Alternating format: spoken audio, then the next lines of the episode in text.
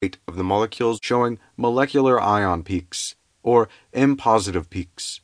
The peak tells you the weight of the molecule.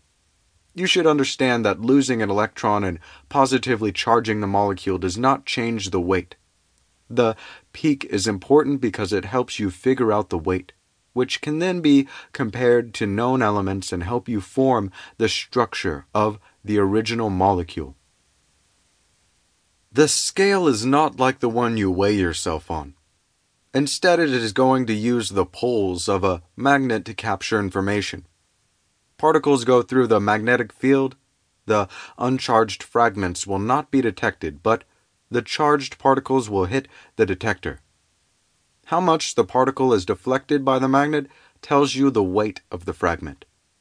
Lighter fragments are deflected more by the magnet, while the heavier fragments are less.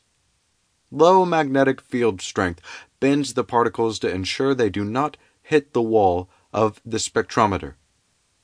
The results will be shown on the xy axis of a graph, where the molecular weight is shown on the x axis and the y axis is the number of fragments at the different weights.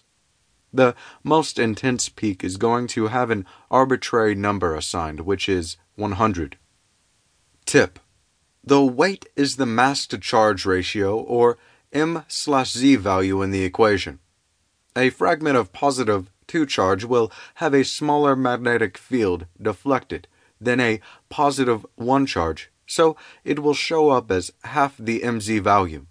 Due to the fragments used in class, which are usually only fragments with one charge, the MZ axis may not be worth discussing further as a representation of weight.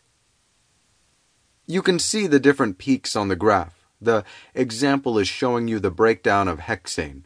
At this point, you will not understand what the different weights and peaks mean. However, you will learn as you go along.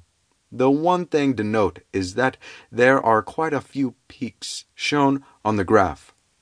2-methylbutane is a similar graph, although there are still a few peaks. It shows you the differences that can result based on the different molecules you put into the mass spectrometer.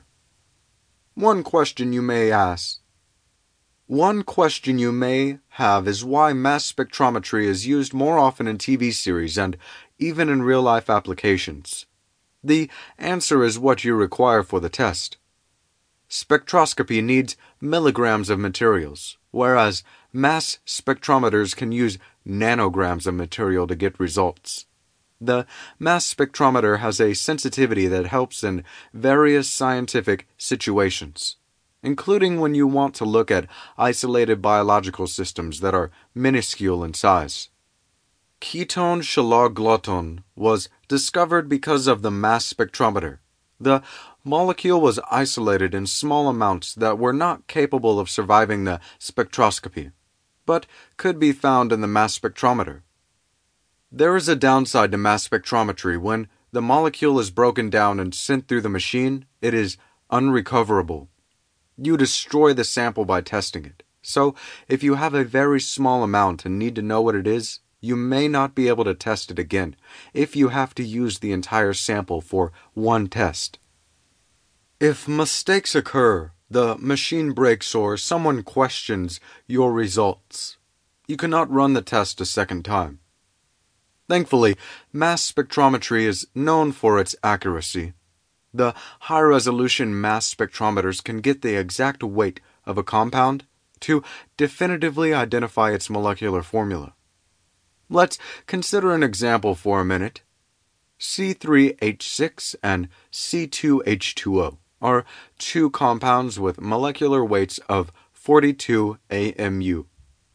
You might wonder how the mass spectrometer could possibly give you the correct information for the molecules when the weight is the same.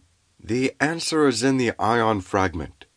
The ion fragment is weighted to within several digits after the decimal point.